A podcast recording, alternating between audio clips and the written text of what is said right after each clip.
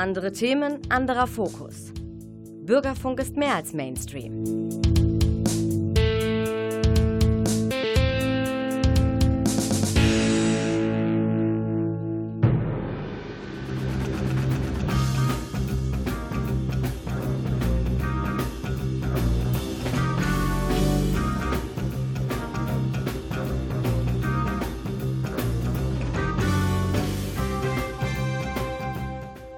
Abend, meine Damen und Herren, Sie haben den Theatertalk eingeschaltet. Ja, das Theater hat wieder geöffnet und dann möchten wir Sie natürlich auch wieder an unsere traditionelle Radiosendung gewöhnen. Heute steht ein Thema auf dem Programm, das eigentlich für fast alle äh, Theater von großer Relevanz ist, das Thema Uraufführung. Und ich habe hier zu Gast im Studio Cornelia von Schwerin. Sie betreut als Produktionsdramaturge nämlich gerade das Stück Der Geldkomplex, ein Stück, das vor einigen Tagen Uraufführung bzw. Premiere hatte Darüber möchte ich mit ihr unterhalten und im Weiteren natürlich überhaupt über Uraufführungen an sich.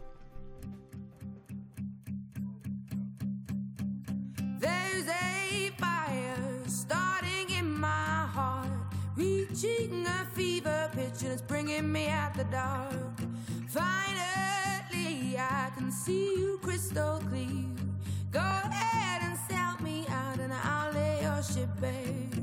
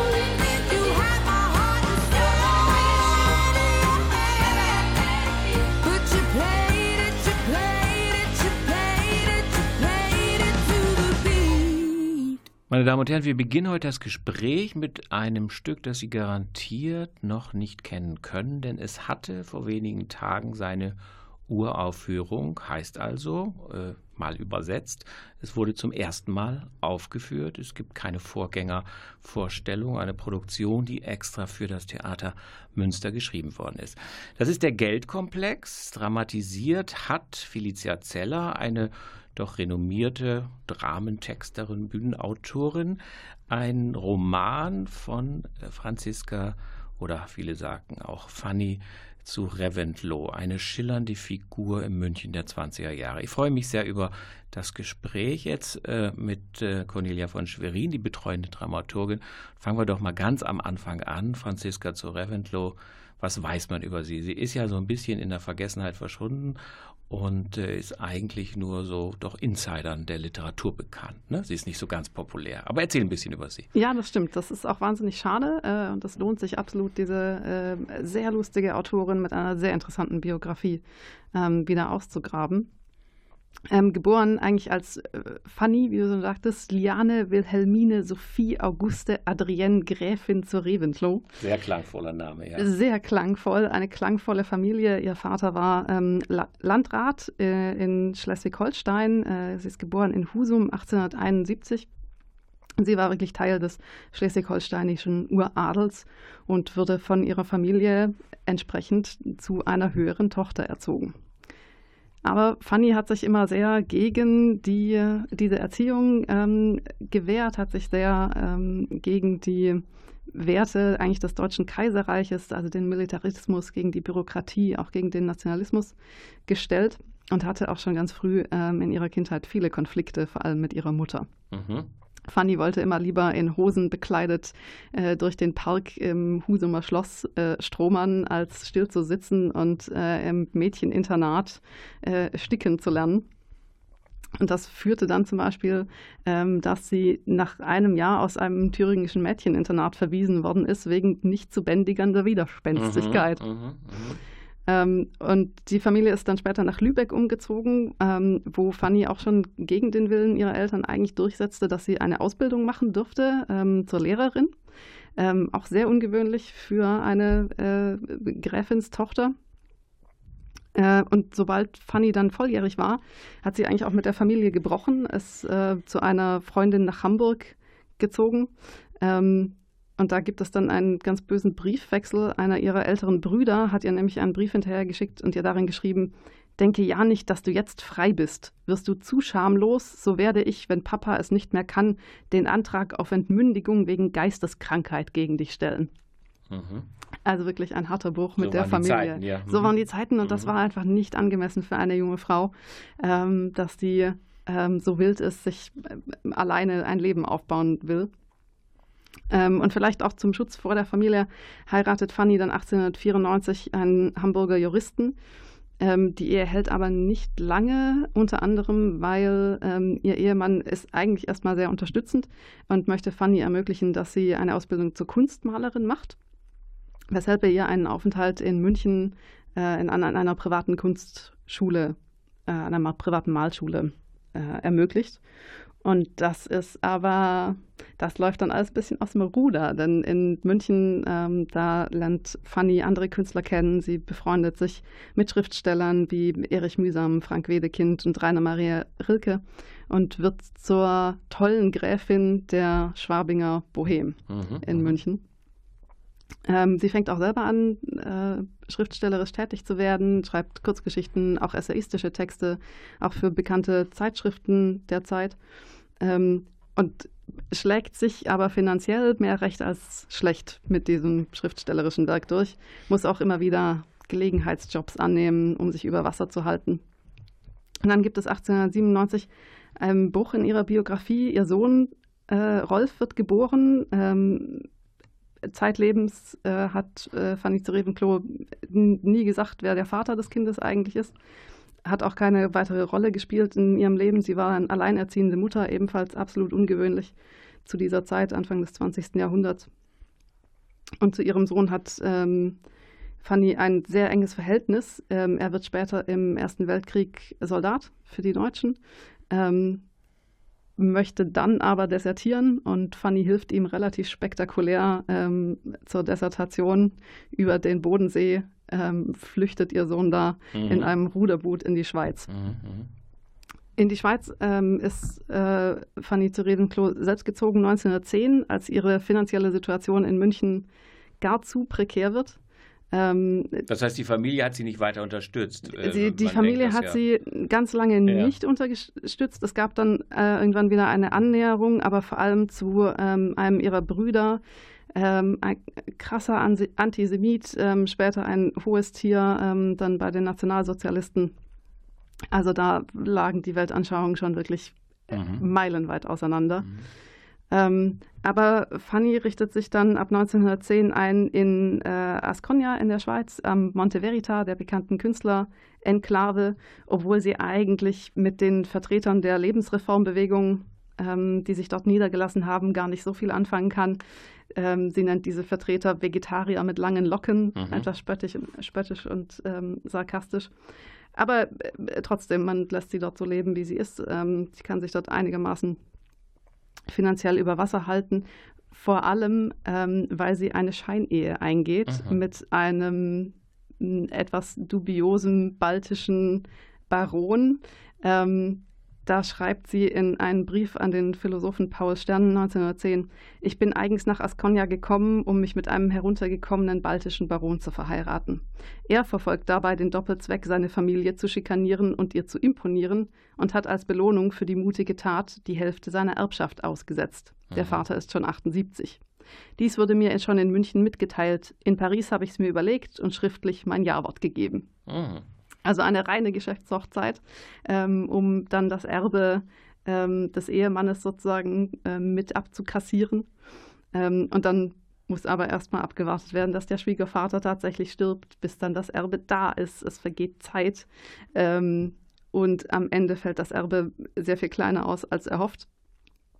Äh, also äh, die Lösung aller Bisschen finanziellen verrechnet. ein bisschen Verrechnung, die Mhm. Lösung aller finanziellen. Probleme ähm, war diese äh, Scheinehe leider nicht. Aber es ist eine ziemlich gute Geschichte. Ähm, das wusste Fanny selbst auch. Ähm, und deswegen hat sie in ihrem Roman Der Geldkomplex, den sie 1916 veröffentlicht, äh, ganz stark eben auf ähm, diese biografischen Momente auch zurückgegriffen. Mhm. Ich hake da mal ein, wir können ja dann ihr Leben auch noch mal zu Ende erzählen. Sie ist ja sehr früh verstorben. Was, glaube ich, wie ich mal gelesen habe, ein bisschen ihr Wunsch war, weil sie ihr graute wohl unheimlich vor dem Altern. Das ne? kann ich mir absolut vorstellen. Ihr ja, habt es mal irgendwo auf, dass das ein bisschen mit einer gewissen Dankbarkeit, als sie ihr Ende nahen sah, dass sie einfach nicht alt wurde. Ähm, du sagst Husum und Lübeck, das verbindet sich natürlich erstmal mit zwei Großautoren der deutschen Literatur mit Theodor Storm und äh, Thomas Mann. Das st äh, stellt für mich so die Frage, so das literarische Werk, wie ist denn das so einzuordnen, beziehungsweise wer hat sie beeinflusst? Haben diese quasi prominenten Zeitgenossen in München auch äh, quasi sich oder spiegeln die sich in ihrem Werk wieder? Ist sie so ganz eine autonom, autarke Persönlichkeit der deutschen Literatur? Kann man da irgendwie sagen, Einflüsse? Ja, und von wem kam sie? Ja, also sie ist absolut Mitglied dieser äh, München Ja. Eben gewesen in dieser Zeit. Ähm, und hat die auch, ähm, hat diese Zeit und diese, diese Menschen, die ihr da begegnet sind, auch sehr beschrieben. Also es sind Mhm.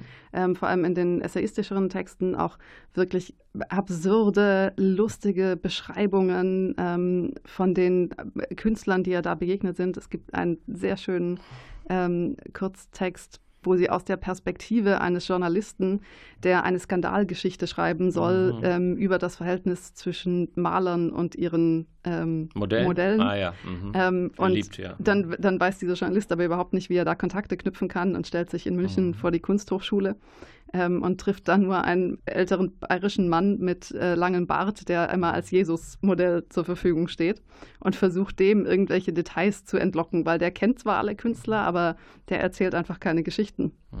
Und das ist wunderbar und herrlich beschrieben, ähm, äh, wie da versucht wird, ähm, an die Skandale heranzukommen. Mhm. Und das funktioniert an, überhaupt nicht, Mhm. weil an diesem, an diesem äh, Bayern prallen sozusagen alle Versuche, ähm, irgendwie jetzt mal auf die Erotik zu sprechen zu kommen, äh, vollkommen ab. Wie würdest du sie denn so einordnen? Ist vielleicht ihr Leben dann doch interessanter als die Literatur? Ist das auch so ein bisschen Gesellschaftsroman, Gesellschaftskolportage, äh, entwirft quasi ein Zeitbild, ohne dass es jetzt richtig große Literatur ist. Kann man das so irgendwie ein bisschen einordnen so in dem Kanon der Literatur? Hm, da kann ich mich gar nicht so weit aus dem Fenster äh, lehnen, weil ich dann nur sagen kann, ähm, was mir gefällt oder ja, nicht. was hat dir gefallen? Was mir absolut gefällt, ist zum Beispiel, ähm, der Geldkomplex spielt in einem Sanatorium über Mhm, weite Strecken mhm. und hat von dieser Setzung durchaus Ähnlichkeit mit dem Zauberberg von Thomas Mann. Mhm, mhm, Der Geldkomplex ist nur ein maximal Viertel so lang mhm. ähm, und es hat eben nicht diese Schwere und diese, ähm, die, das, dieses Bedeutungsschwangere, sondern es hat eine große Leichtigkeit, einen, einen sehr schönen Humor, ähm, immer eine Spur Sarkasmus. Ähm, ich mag das sehr gerne, ich lese das sehr gerne.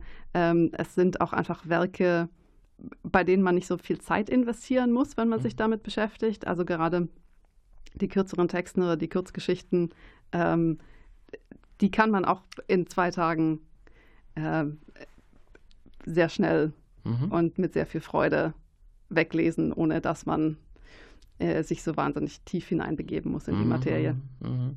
Bevor wir mal auf den äh, Inhalt des Geldkomplexes zu sprechen kommen, äh, ist der jetzt regulär im Buchhandel zu bekommen oder war das für euch, die ihr ja quasi das als Auftragsarbeit gegeben hat, eine, Entdeckung oder ihr musstet ein antiquarisches äh, Exemplar erwerben oder äh, wie ist der gerade greifbar sozusagen? Ähm, nein, absolut. Es gibt eine äh, große Ausgabe des Gesamtwerkes Mhm. von äh, Franziska zu Gräfin zu Reventlow, wie sie sozusagen als Autorin ähm, sich nannte.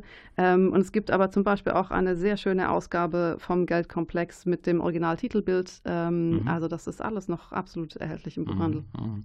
Meine Damen und Herren, wenn Sie später äh, eingeschaltet haben im Gespräch hier im Studio am Verspol ist Cornelia von Schwerin. Sie betreute, muss man sagen, denn die Uraufführung liegt ja ein paar Tage hinter uns, den Geldkomplex von Felicia Zeller nach einer Vorlage von Franziska Gräfin zu Reventlow. Äh, und das weiten wir später nochmal das Thema überhaupt aus, äh, um über Uraufführungen schlechthin zu sprechen. Jetzt aber erstmal Musik. Unchain my heart, baby. Let me be. Cause you don't care. Well, please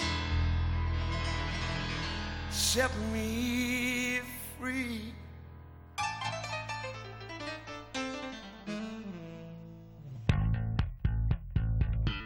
Unchain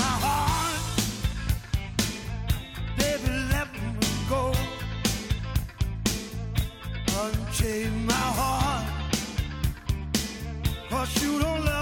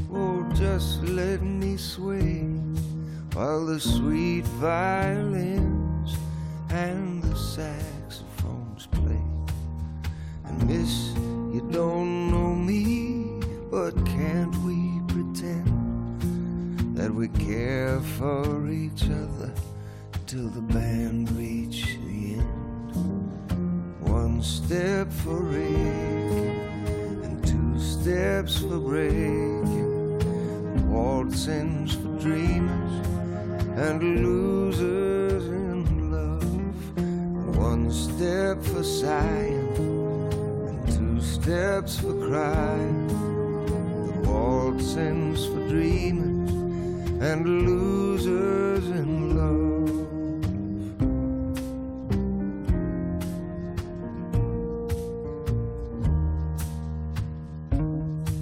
Now they say love's for gamblers. Well, the pendulum swings. I bet hard on love and I lost everything. So don't send me home now. Put a shot in my arm and we'll drink out old memories and drink in the dawn. And Mr. Band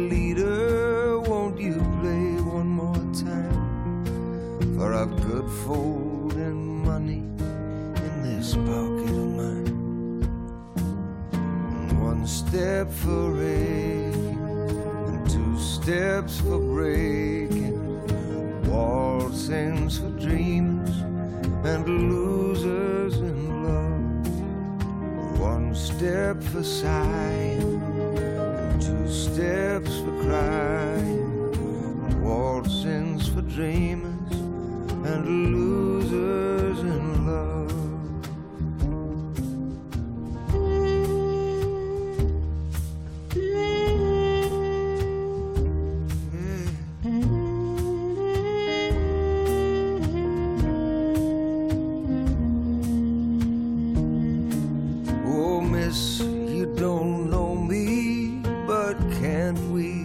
pretend that we care for each other till the band reach the end? And one step for aching, two steps for breaking, waltzings for dreamers and losers in love. And one step for sighing and two steps for crying, and losers in love, waltzings for dreamers and losers in. Love.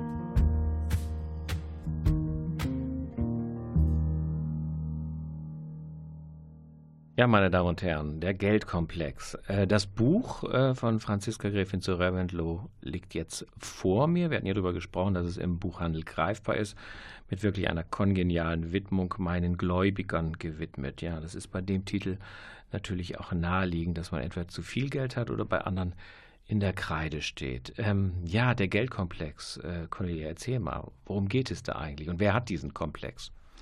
Der Geldkomplex ist ein Briefroman, also es wird erzählt von einer namentlich nicht benannten ähm, Figur, die ihrer Freundin Maria in Briefen zunächst von einer finanziellen Krise berichtet. Ähm, sie erzählt, dass sie ja eigentlich äh, wie diese Freundin eben auch weiß, immer irgendwie zurechtgekommen ist. Ähm, es gab ähm, immer Menschen um sie herum, die sie finanziert haben, aber irgendwie sind die alle verschwunden und jetzt nehmen doch die Gläubiger überhand. Und ähm, sie berichtet von einer Begegnung mit einem ihr flüchtig bekannten Nervenarzt und überzeugtem Freudianer. Der diagnostiziert ihr sozusagen einen Geldkomplex, weil sie eben offensichtlich mit Geld nicht umgehen kann, das kommen und gehen lässt, wie es eben gerade so kommt und geht. Und ähm, dieser Arzt rät ihr dann zu einem Aufenthalt in einem Sanatorium. Äh, der Sanatoriumsleiter, im Roman ist das ein Mann, äh, bei unserem Theaterstück hat Felicia Zeller eine Frau aus dieser Figur gemacht. Dieser Sanatoriumsleiter, der ist allerdings kein Freudianer. Deswegen muss sich die Ich-Erzählerin ähm, für diesen Sanatoriumsaufenthalt erstmal eine Lüge ausdenken, warum sie eigentlich dort ist. Denn mit, mit äh, komplexen ähm, ist man in diesem Sanatorium beschäftigt man nicht so sehr. Da geht es eher um Luftkur, auf der Terrasse mhm. sitzen, gut essen. Wo liegt dieser Ort? Ist das Davos oder wird das gar nicht so genau? Das wird. Es klingt so nach Schweiz und du hast Zauberberg genannt, klingt genau. danach, aber oder wird das gar nicht so genau lokalisiert? Ich, wenn ich mich recht erinnere, wird es im Roman gar nicht, gar nicht so genau ähm, genannt oder ich habe es gerade mm, vergessen. Aber in, äh, im Stück oder in der Bearbeitung von Felicia Zeller liegt das Sanatorium in den Gondolfinger Bergen. Mhm, mh und ist auch, wird auch immer beschrieben als eine durchaus gehobene äh, Einrichtung zur Gesundheit. Dort werden ähm, Schlammbäder und Anwendungen also den Patienten dargereicht zur Erholung. Ähm, und in dem Roman stellt die Ich-Erzählerin dann aber fest, als sie so die anderen Kurgäste quasi kennenlernt, ähm, deren Probleme haben auch alle irgendwie mit Geld zu tun. Mhm. Also es gibt eine ähm, eine als Baulöwin bezeichnete Figur, die Witwe eines Immobilienmaklers äh, und Bauunternehmers, ähm, der aber sich auch irgendwie vollkommen verrannt hatte in Schulden, dann Selbstmord begangen hat und ähm, nun ist seine Witwe also in diesem Sanatorium und beklagt sich immer furchtbar über ihr Schicksal, was von den anderen ähm, Mitpatientinnen sozusagen, ähm, die das schon gar nicht mehr hören können und immer versuchen, dieser Baulöwin sozusagen auszuweichen. Es gibt einen ähm, alten Freund der Ich-Erzählerin, Henry, äh, der immer wahnsinnig viele Geschäftsideen hat, aber irgendwie nichts davon scheint immer so richtig zu funktionieren. Aber der taucht irgendwann auch in diesem Sanatorium auf, ähm, steckt alle anderen ähm, Sanatoriumsbesucher oder Insassen, möchte man fast schon sagen, mit seinen Geschäftsideen zum Teil auch an, fängt er an, um, um Geld zu werben für seine neuesten Geschäftsideen. Und die letzte Figur, die zu dieser Gruppe stößt, ist ein, ähm, äh, ein, ein russischer Adliger, der von dem eben im Sanatorium erzählt wird, dass er sehr viel Geld habe. Das heißt, alle fangen an, diesen neuen Mitpatienten zu umschwärmen ähm, und versuchen herauszufinden, wie viel Geld hat er wirklich. Könnten wir den auch noch in eines unserer Geschäftsideen ähm, mit einbeziehen? Also es fängt an irgendwie auf der Terrasse dieses Sanatoriums dreht sich alles nur noch ums Geld und ja, also äh, ist ja eine sehr bunte, eine kurze kann. Zwischenfrage, eine sehr ja. bunte Gesellschaft. Sind das einfach sehr ähm, scharf konturierte Personen oder sind das Karikaturen, die sie da hinstellt, weil die Überzeichnung so stark ist? Ich lese auch so die ganzen Namen. Es ist ja auch alles irgendwie so äh, könnte auch so ein bisschen schon in Richtung Satire gehen. Ist es das? Ja, das ist im Roman absolut okay. angelegt und das hat Felicia Zeller in ihrer Bearbeitung für das mhm. Theater mhm. dann nochmal kräftig angespitzt. Mhm. Jetzt wollte ich dich aber nur kurz unterbrechen. Äh, wie es weiter dann? Also auch ähm, die Ich-Erzählerin im Roman ähm, geht dann wie äh, Fanny zu Revenklo selbst eine Scheinehe ein. Auch das funktioniert alles nicht so richtig. Es muss sehr lange auf das Erbe gewartet werden. Ähm, und am Schluss endet alles in einem Bankenkrach. Also auch mhm. selbst das Geld, das aus der Erbschaft da ist, ähm, ist dann auf einmal wieder weg. Mhm. Und ähm, die Ich-Erzählerin wird selbst zu einer Gläubigerin und kann jetzt ihren Gläubigern mhm. auch nur noch sagen, entschuldigen Sie, ich habe das Geld mhm. auch nicht. Ich bin jetzt Gläubigerin bei dieser Bank ähm, mhm. und so verschiebt sich sozusagen, verschieben sich die Schulden und das Geld immer weiter. Mhm. Ähm, und du würdest schon sagen, die Hauptbriefschreiberin ist eigentlich identisch mit der Autorin. Ja, es ist so viel Autobiografisches drin, dass man sagen kann, eins zu eins, das ist sie eigentlich, die da schreibt. Ich glaube, von der Figur, von der Persönlichkeit, von der Leichtigkeit, ja. die das hat, ähm, steckt da ganz viel drin. Ähm, ich kann mir auch gut vorstellen, wenn ich mir ihre anderen Werke ansehe, ähm, wie Franziska zu Revenklo als Autorin, äh, glaube ich, Menschen betrachtet hat und sie dann ähm, hat einfließen lassen in ihr Werk. Also da stecken bestimmt auch ganz viele Figuren, ähm, sind zusammengebaut aus irgendwelchen Bekanntschaften, die sie hatte, ähm, aus irgendwelchen Begegnungen. Mhm. Ähm, und dann montiert sie das so. Mhm. Äh, ein Roman zu dramatisieren ist ja das eine, ein Briefroman zu dramatisieren das andere.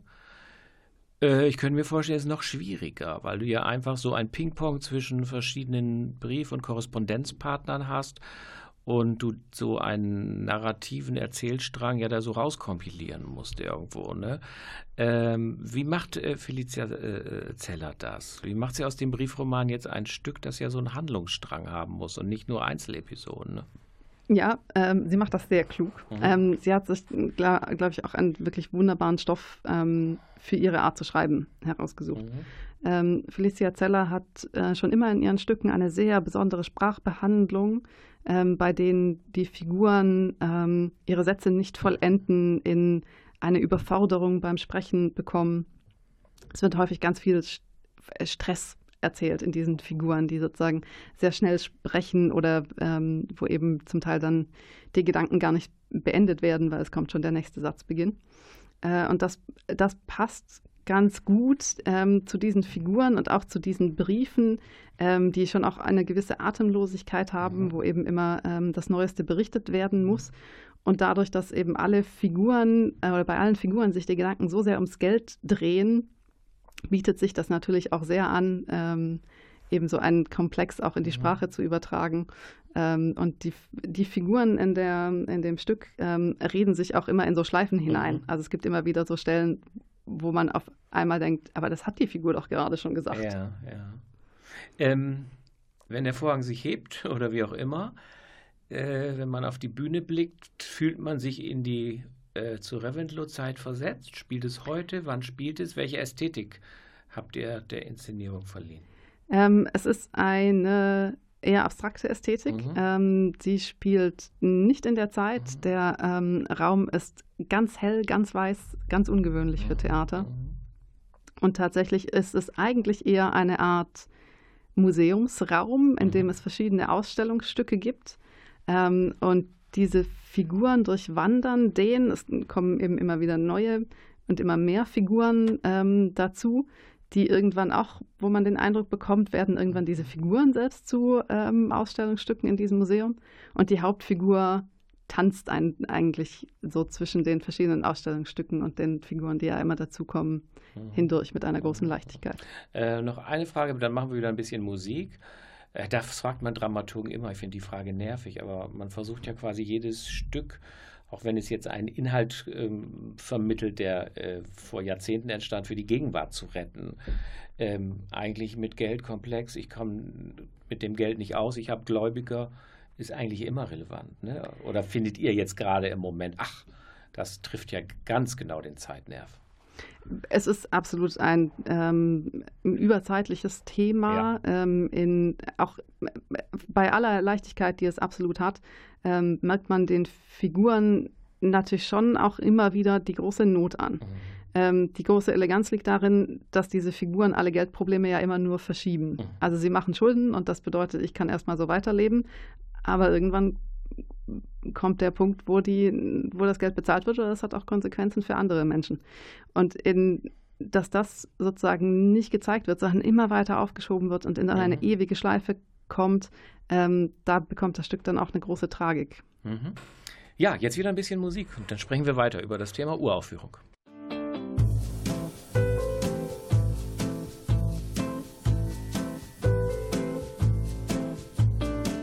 A worried man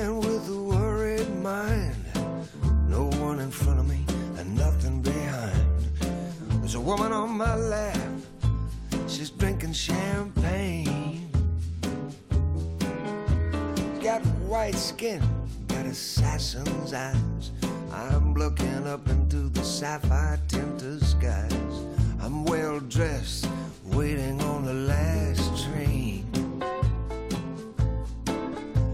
Standing on the gallows with my head in a noose. In a minute now, I'm expecting all hell to break loose. People are crazy, times are strange. I'm locked in tight, I'm out of range. I used to care, but things have changed. This place ain't doing me any good. I'm in the wrong town, I should be in Hollywood. Just for a second there, I thought I saw something move. Gonna take dancing lessons to the jitterbug rag. Ain't no shortcuts, gonna dress in drag. Only a fool in here would think he's got anything to prove. A lot of water under the bridge, a lot of other stuff too. Get up, gentlemen. I'm only passing through. People are crazy and times are strange. I'm locked in tight. I'm out of range. I used to care, but things have changed.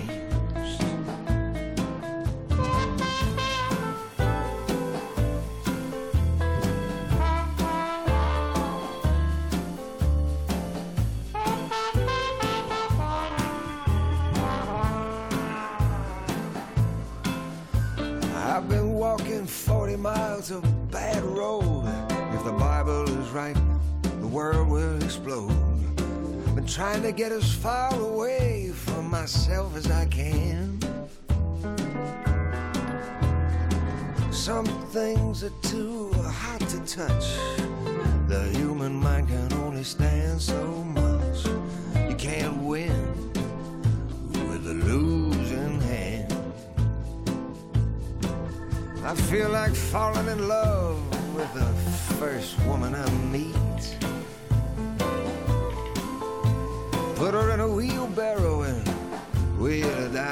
Down the street. People are crazy and times are strange. I'm locked in tight, I'm out of range. I used to care, but things have changed.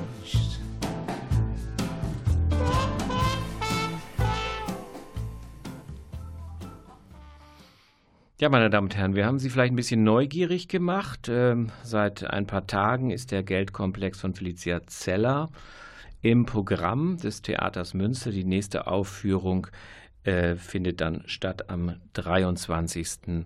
September, einem Donnerstag. Zwei Tage später hat Premiere Faust, der Tragödie erster Teil. Nein, das ist natürlich keine Uraufführung. Ich weiß gar nicht, wie endlos oft Faust zumindest der erste Teil gespielt worden ist. Da stehen jetzt zwei Stücke auf dem Programm, die unterschiedlicher nicht sein können. Ein Stück, das wirklich ein Großklassiker der deutschen Literatur ist und ein Stück, das gerade erst das Licht der Bühnenwelt erweckt hat. Eben eine Uraufführung. Jetzt mal meine Frage an die Dramaturgin. Ist der Umgang mit einem Text, der wirklich so komplett neu ist, erstmal spannender, herausfordernder, macht neugieriger. Es gibt kaum Vorlagen, man kann sich keine DVD holen und sehen, naja, wie haben es die anderen gemacht. Man kann nicht durch die Lande reisen und das Stück irgendwo anders sich ansehen. Man ist komplett auf sich selbst zurückgeworfen. Ist da ein bisschen mehr prickeln, als wenn du jetzt zum fünften Mal den Faust 1 machen würdest? Auch das kommt immer ganz drauf an. Ähm, ich glaube, es braucht von Seiten ähm, des ganzen Regie-Teams mhm. immer eine gute Idee, wie man einen Stoff herangeht. Mhm. Ähm, und da ist dann erstmal egal, ob der äh, ganz, ganz neu oder schon sehr, sehr alt ist. Ähm, ich mag das ja auch durchaus gerne, die Aufführungsgeschichte eines ähm, Werkes zu verfolgen, ähm, weil sich das auch so viel geändert hat. Also ähm, beim Faust bestimmt auch, da bin ich jetzt keine Expertin, aber ähm, man schaut ja doch Theater hoffentlich immer eben aus dem aktuellen Blick heraus. Mhm, ähm, und wie sich das auch über die Zeit geändert hat, das ist schon, sehr spannend. Bei einer Uraufführung ähm, ist natürlich manchmal auch der Druck einfach so ein bisschen mhm. höher. Man ist ähm, dann das erste Theater, ähm, das diesen Text mit Bildern versieht und ähm, man hört ja dann auch von Uraufführungen, die in der Presse nicht so gut ankommen. Und das macht es dann Stücken und Texten manchmal schwieriger, dass die noch weiter gespielt werden. Mhm. Und das möchte man natürlich nicht. Also man möchte natürlich, es ist eine große Verantwortung, wenn man dann das erste Theater ist, das so einen Text zum Leben erweckt, weil das Interesse natürlich dann auch ähm, in der Man Theaterszene kann natürlich ist. äh, leichterdings mal Kontakt mit dem Autor oder in diesem Fall der Autorin aufnehmen. Äh, wie hast du das eigentlich gemeint? Wir sind hier an so einer Stelle geraten, wo wir nicht weiterkommen. Gut, bei Goethe fällt das flach, aber in diesem Fall greift man in die Sekundärliteratur. Habt ihr Kontakt während des Produktionsprozesses mit Felicia Zeller gehabt oder hat die gesagt, macht mal, ich gucke mir das natürlich irgendwann mal an oder gab es da so einen regen Austausch? Ja, Frau Zeller war da bei der Premiere da. Ähm, vorher gab es nicht unbedingt regen Austausch. Ich glaube, das hat auch etwas damit zu tun, dass sich Autoren dann ähm, irgendwann ihren Text auch wirklich abgeben äh, müssen und können und sollen und wollen. Ähm, weil das, der Text kommt dann auch in den Verlag, wird dann eben hoffentlich von anderen Theatern nachgespielt. Die machen dann wieder was ganz anderes draus. Ähm, also auch bei der Uraufführung, wenn es eben keine Stückentwicklung ist, wo man wirklich von Anfang an sagt, wir entwickeln das gemeinsam, ähm, dann gab es da eben eigentlich schon eine Fassung von Frau Zeller ähm, bereits vor der Sommerpause, als wir angefangen haben, damit zu proben. Und dann hatten wir ähm, an ein paar Stellen, haben wir sie dann noch informiert, dass wir noch einige Striche ähm, machen, ähm, einige kleinere Textstellen herausnehmen. Aber ansonsten hat sie uns da netterweise sehr vertraut, ähm, Mhm. dass wir dann gut mit dem Text umgehen.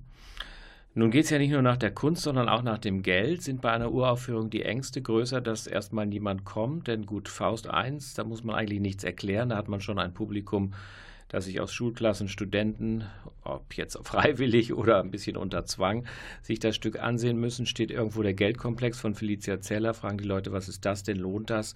Da wollen wir erstmal abwarten, was die Presse schreibt, was die Nachbarn sagen. Sind bei einer Uraufführung die Ängste größer, dass das Haus, ich sag mal, nicht gerade leer bleibt, aber schlechter besucht ist? Ja, aber Angst ist ja nie ein guter Ratgeber. Von Nee, daher genau, lassen wir uns ja. da auch nicht davon abhalten. Ich kann es auch verstehen. Ähm, ich bin ja selber auch begeisterte Theaterzuschauerin Mhm. und natürlich bei einem Titel, ähm, wo ich irgendwie schon was damit verbinde, wo ich irgendeinen Anknüpfungspunkt habe. Das finde ich erstmal spannender. Mhm. Da ist gleich eine, eine, eine Erwartung da oder ein Interesse. Und das muss erst geweckt werden ähm, bei dem Geldkomplex. Aber deswegen freue ich jetzt auch, dass wir hier Gelegenheit hatten, das vorzustellen. Mhm, mhm, mhm. Äh, schöne Tradition ist ja inzwischen in allen äh, Sparten Einführung und Publikumsgespräche. Die werdet ihr auch? Wird es auch geben, Geben? bei jeder Vorstellung. Genau. Ja, dürfen wir Gott sei Dank, ähm, wir dürfen ja inzwischen äh, wieder sehr viel auf der Bühne, ähm, auch ohne Abstände spielen, weil alles ähm, mit den 3G-Regeln sozusagen dann wieder auf der Bühne auch erlaubt ist. Deswegen gibt es jetzt auch wieder Einführungen. Mhm. Ähm, stell dir mal den idealen Zuschauer vor, der besucht den Geldkomplex. Ähm, wie verlässt er deiner Wunschvorstellung nach äh, das kleine Haus dann irgendwann? Wie? Hoffentlich ein bisschen beschwingt und ein bisschen nachdenklich und Ja. in Freude darüber, dass wieder Mhm. Theater gespielt werden Mhm, darf. mhm, mhm. Ähm, blicken wir doch noch mal ein bisschen auf den Schauspielspielplan, weil ich muss ja immer bei dem Theatertalk darauf achten, dass alle Sparten äh, gleichmäßig beteiligt sind. Das heißt, das kann ich schon ankündigen, dass die Oktobersendung sich sehr ums junge Theater und ihre Weihnachtsstücke drehen wird, die ja auch langsam mit der Vorbereitung beginnen. Äh, aber wenn du jetzt im Bereich Schauspiel mal so bis Jahresende oder bis ins Frühjahr schon hineinblickst, Faust klar, das macht die Frau Kollegin. Willst du da was zur Inszenierung sagen? Weißt du da irgendwas, wie er es macht? Äh, wird das ganz trashig, ganz klassisch? Willst du gar nichts verraten? Was ich bisher mitbekommen Ja. habe, wird das, glaube ich, ein großes Bildertheater, auf das man sich sehr freuen kann. Spielt auch im großen Haus. ja. Spielt auch im großen Haus, ähm, ist ein ganz tolles, sehr, sehr spannendes Bühnenbild. Ja. Ähm, ich bin gespannt. Ja, und was kommt für dich jetzt oder überhaupt noch für Schauspiel so in den nächsten Wochen, Monaten? Was bereitet ihr gerade vor? Ähm, es schließt sich an den deutschen Klassiker, ein großer englischer Klassiker an, nämlich Shakespeares Komödie Was ihr wollt. Und parallel dazu wird es das Musical Triumph der Liebe geben. Mhm. Ähm, die Geschichten bei Was ihr wollt und Triumph der Liebe haben durchaus Ähnlichkeiten, aber Aha, das wo eine. ist die Brücke? Wo ist die Brücke? Naja, es sind beides so Verwechslungskomödien. Ähm, ähm, die Paare drehen sich lustig im Kreise und es werden Intrigen gesponnen. Aber das eine ist eben ein ähm, Musical, ähm, ganz klassisch amerikanisches Musical. Ähm, und den, äh, beim Shakespeare ähm, sind wir natürlich wieder näher am Klassiker dran. Mhm, mhm. Ja, meine Damen und Herren, ähm, das war der erste Theatertalk. Ähm, wir haben den Monat September jetzt zu zwei Drittel äh, hinter uns. Das Haus ist so ganz gut besucht. Wir freuen uns natürlich, wenn die Zuschauer, die Zuhörer jetzt in Scharen wieder ins Theater Münster unter den geltenden Hygiene- und Corona-Bedingungen natürlich äh, kommen. Vielleicht haben wir sie auch ein bisschen neugierig gemacht, nicht nur auf den Geldkomplex, sondern auf ein großes Bildertheater Faust und die nächsten anstehenden Produktionen. Mein Dank an Cornelia von äh, Schwerin. Ähm, viel Erfolg, dass äh, der Erfolg der Uraufführung der Premiere sich kontinuierlich fortsetzt. Wir hören uns sicher in ein paar Monaten wieder und dann blicken wir wieder auf ein Schauspiel und die dann folgenden Produktionen. Tschüss und kommen Sie gut durch den Spätsommer und Frühherbst.